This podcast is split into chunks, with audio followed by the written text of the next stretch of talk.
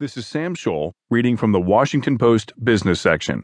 The stark differences between the Trump and Clinton tax plans and how they address loopholes by Jim Tankersley. Both candidates for president have promised to scale back the federal tax code's vast number of loopholes. On his website, Donald Trump promises to eliminate special interest loopholes, make our business tax rate more competitive, to keep jobs in America, create new opportunities, and revitalize our economy.